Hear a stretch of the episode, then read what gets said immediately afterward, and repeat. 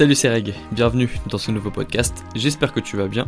Aujourd'hui j'ai tenté un concept, je vais tenter un concept que j'avais envie de faire depuis longtemps, qui consiste au fait de simplement vous demander sur Instagram les sujets dont vous avez envie que je parle sur le podcast. Donc ce que j'ai fait c'est que j'ai simplement fait un petit sondage sur Instagram et j'ai demandé de quoi est-ce que vous aviez envie que je parle sur le podcast et vous avez répondu, euh, vous avez été des dizaines à répondre et ce que je vais faire c'est que je vais sélectionner quelques sujets parmi les réponses. Donc là lorsque je regarde parce que j'ai mon téléphone juste en dessous là juste à côté du micro, je vois que vous avez parlé du temps, de la discipline, de mon entraînement de sport, des relations amicales, de la communication, de bien commencer sa vie d'étudiant, du regard des autres. Enfin bref, je vois beaucoup de mots passer, je vois beaucoup de mots qui m'intéressent, de, concepts qui m'intéressent. Donc ce que je vais faire, c'est que dans les prochains podcasts, je vais simplement choisir un mot parmi tous les mots dont vous m'avez parlé et je vais ensuite vous donner mon point de vue sur ce mot, vous partager ce que j'ai appris sur ce mot, sur ce concept. Et puis je pense que ça va vous plaire parce que j'ai l'impression que ce qui vous plaît, c'est lorsque je pars en improvisation et que je que, que je pars un peu aussi dans mes, euh, dans mes questionnements ou dans euh, que je pars un peu en vrille dans mes podcasts. En gros, c'est lorsque j'ai pas vraiment de script et moi ça me va très bien aussi. Donc, bah, je vais simplement choisir des mots. Et puis aujourd'hui, le mot que j'ai choisi, le mot que je vois en premier là dans le dans le dans le dans le sondage, c'est le mot de la discipline. Et donc l'épisode d'aujourd'hui, ça, ça va être consacré à la discipline. Donc en tant que euh, en tant qu'étudiant en droit, j'ai pris pour habitude de définir les termes du sujet. Ça, ça me suit depuis le depuis le lycée.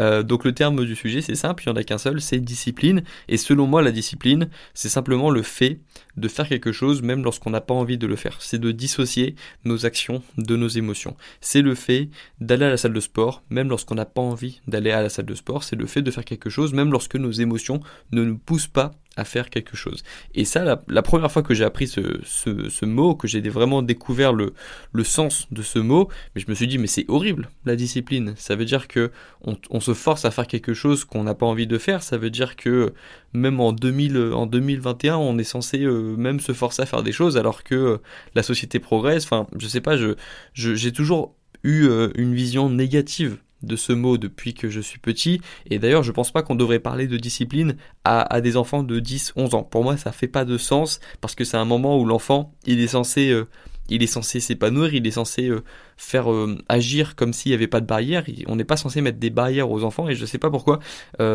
ça, colle pas le mot discipline lorsqu'on parle à des enfants de 10, 12 ans et je me rappelle que dans mes bulletins scolaires, je me, je me souviens, ça m'avait choqué limite, euh, en sixième, dans mon bulletin scolaire, c'était marqué que je manquais de discipline. Mais évidemment que je manque de discipline, c'est pas possible, enfin, je, je, moi, je, je m'inquiète si j'ai un enfant qui, euh, je crois que j'en avais déjà parlé, mais je m'inquiète si j'ai un enfant qui en huitième, euh, à 8 ans, on lui dit qu'il a plein de disciplines, qu'il est motivé, qu'il est persévérant. Je pense pas que ce soit une vraie qualité lorsque on, est très jeune comme ça.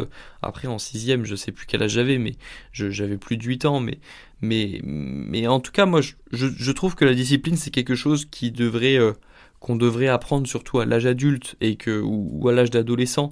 Mais euh, mais je sais pas pour moi il y a, un côté bizarre euh, lorsque j'associe le mot discipline au mot enfant il y a un côté un peu bizarre euh, pour moi lorsqu'on est enfant c'est plutôt créativité liberté jeu épanouissement pas de regard des autres lorsqu'on est jeune lorsqu'on est très jeune on n'a pas vraiment de regard des autres et c'est une période incroyable pour ça et il y a plein d'enseignements à tirer de notre enfance, de lorsqu'on était enfant et qu'on n'avait pas vraiment de barrière, mais je pense que la discipline c'est pas un mot qui devrait être associé à l'enfance. Bref, ça c'était le, premier euh, le, premier aparté. Maintenant, pour revenir à la discipline, j'avais donc un a priori négatif de la discipline parce que pour moi, euh, j'ai toujours été quelqu'un qui, euh, qui, comment dire, qui, qui, qui avait pris conscience qu'on avait tous une nature différente et que c'était mauvais d'aller à contre-nature. Sauf que j'ai complètement changé de vision là-dessus depuis que je suis euh, adolescent, depuis que j'ai commencé à, vous connaissez euh, l'histoire, euh, me mettre au sport, ensuite essayer de faire des choses de plus en plus difficiles à partir de 17-18 ans après ma rupture, bref, vous commencez à connaître l'histoire. Et c'est à ce moment-là que j'ai découvert le concept de discipline et que j'ai commencé à ne plus avoir un a priori négatif de la discipline. Jusqu'à aujourd'hui, penser que la discipline, c'est la compétence ultime pour être heureux au quotidien. Je pense vraiment que la discipline, c'est la façon, euh, c'est une compétence qui permet d'être heureux. Parce que en tant qu'humain, on a besoin d'être en action pour être heureux. Même lorsque on, on, regarde une série, par exemple, ou qu'on se repose, qu'on n'est pas vraiment en action, on a besoin de savoir pourquoi on fait les choses. Et lorsque on se repose, mais que l'on sait que c'est pour notre bien, pour notre santé mentale, ou que c'est prévu dans notre journée, on se sent pas mal. Par exemple, hier, j'étais courbaturé depuis un entraînement un peu, un peu violent que j'avais fait il y a quelques jours.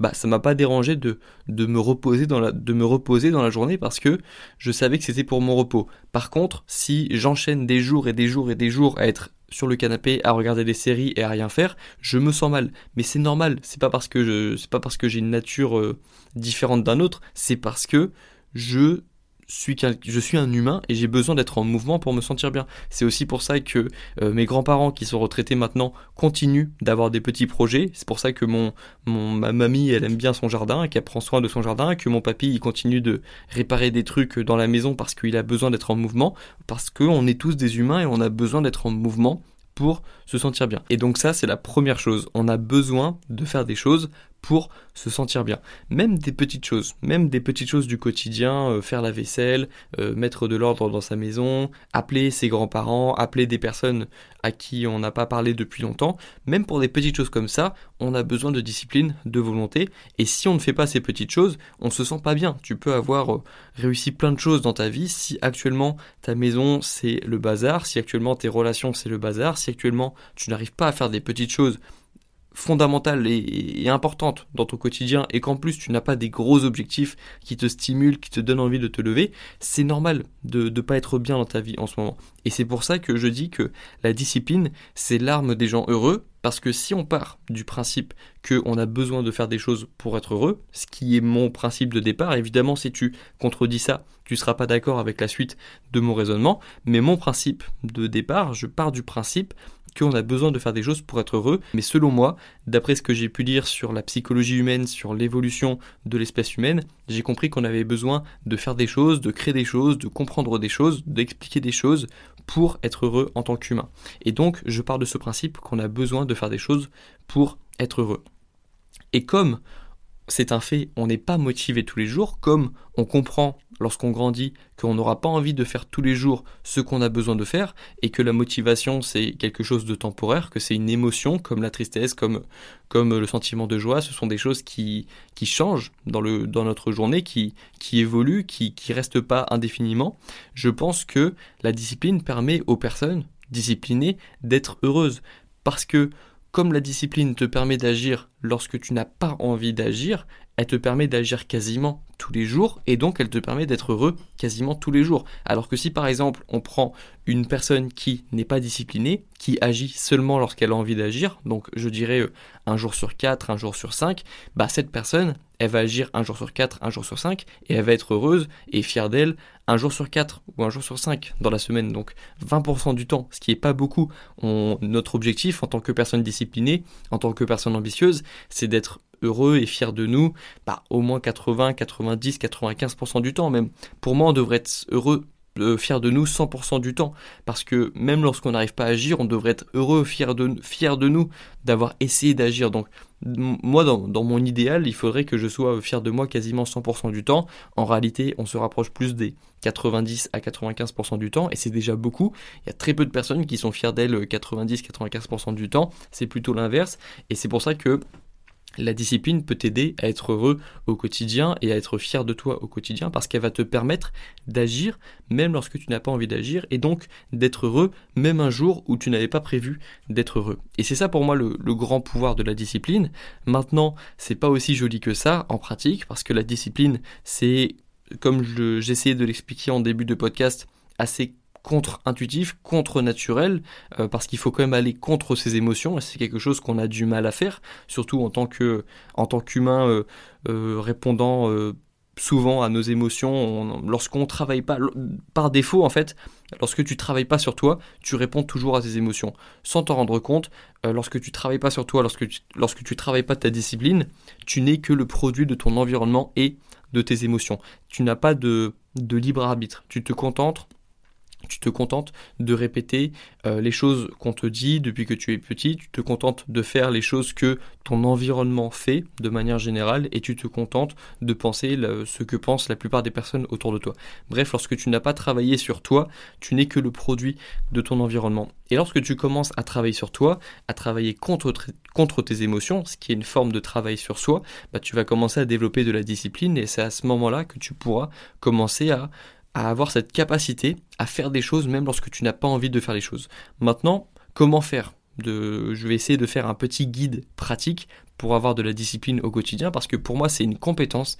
La discipline, ça s'apprend, ça s'apprivoise au quotidien et c'est vraiment un entraînement du quotidien pour le coup parce que tu peux être sûr que en te levant, entre le moment où tu seras levé et le moment où tu vas te coucher, tu auras de la résistance pour faire tout ce que tu as envie de faire. Tu le sais déjà parce que je le répète assez souvent dans mes podcasts et c'est un vrai entraînement au quotidien et pour moi le plus important pour gérer sa discipline, pour apprendre à être discipliné, c'est se mettre dans le bain. Tu le sais, pour moi, le plus dur, c'est c'est pas de, faire du sport, c'est d'aller à la salle de sport. Le plus dur, c'est pas d'enregistrer un podcast, c'est de se mettre sur le bureau et d'allumer son micro.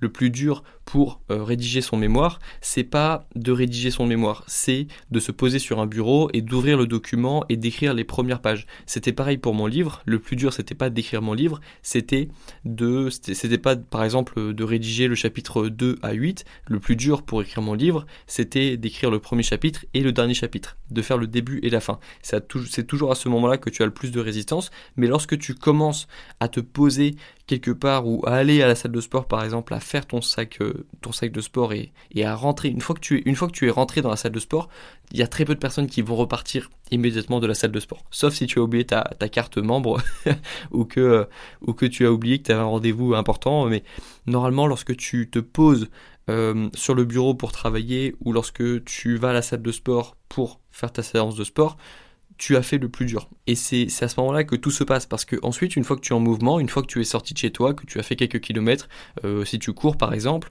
que tu as fait ton sac de sport et que tu es dehors et que tu as tes écouteurs, bah c'est pas c'est pas si difficile d'aller à la salle de sport ou ou de faire ta séance de traction et puis euh, et puis de finir ce que tu as commencé. Mais le plus dur c'est de commencer. Et ensuite, normalement, euh, même sans avoir forcément de la discipline, tu vas avoir tendance à finir ce que tu as commencé parce qu'on aime en tant qu'humain finir ce qu'on a commencé. Et une fois qu'on a commencé quelque chose et qu'on s'est vraiment investi dans le projet, qu'on qu'on a évidemment, et j'en parle à la fin, mais c'est évident qu'on a un pourquoi, qu'on sait pourquoi on fait ça, euh, qu'on a, euh, qu'on a souffert aussi par exemple, lorsqu'on veut faire du sport, bah, c'est important d'avoir souffert avant, d'avoir souffert de son, image, de l'image qu'on avait de son corps, ou, ou d'avoir l'impression de ne pas être fort, ce qui nous motive à devenir plus fort, ou, de pas être rapide, ce qui nous motive à être plus rapide. Je pense qu'on a besoin d'un minimum de souffrance pour aller loin dans un projet, dans un objectif. Et donc évidemment, tu as pas seulement besoin de commencer quelque chose, tu as besoin d'avoir un pourquoi, tu as besoin de savoir pourquoi tu, tu fais ça, tu as besoin d'avoir souffert un petit peu, tu as besoin d'avoir un petit plan quand même d'avoir une stratégie, mais dans tous les cas, si tu arrives dans ta journée à faire un petit pas, à te mettre en mouvement,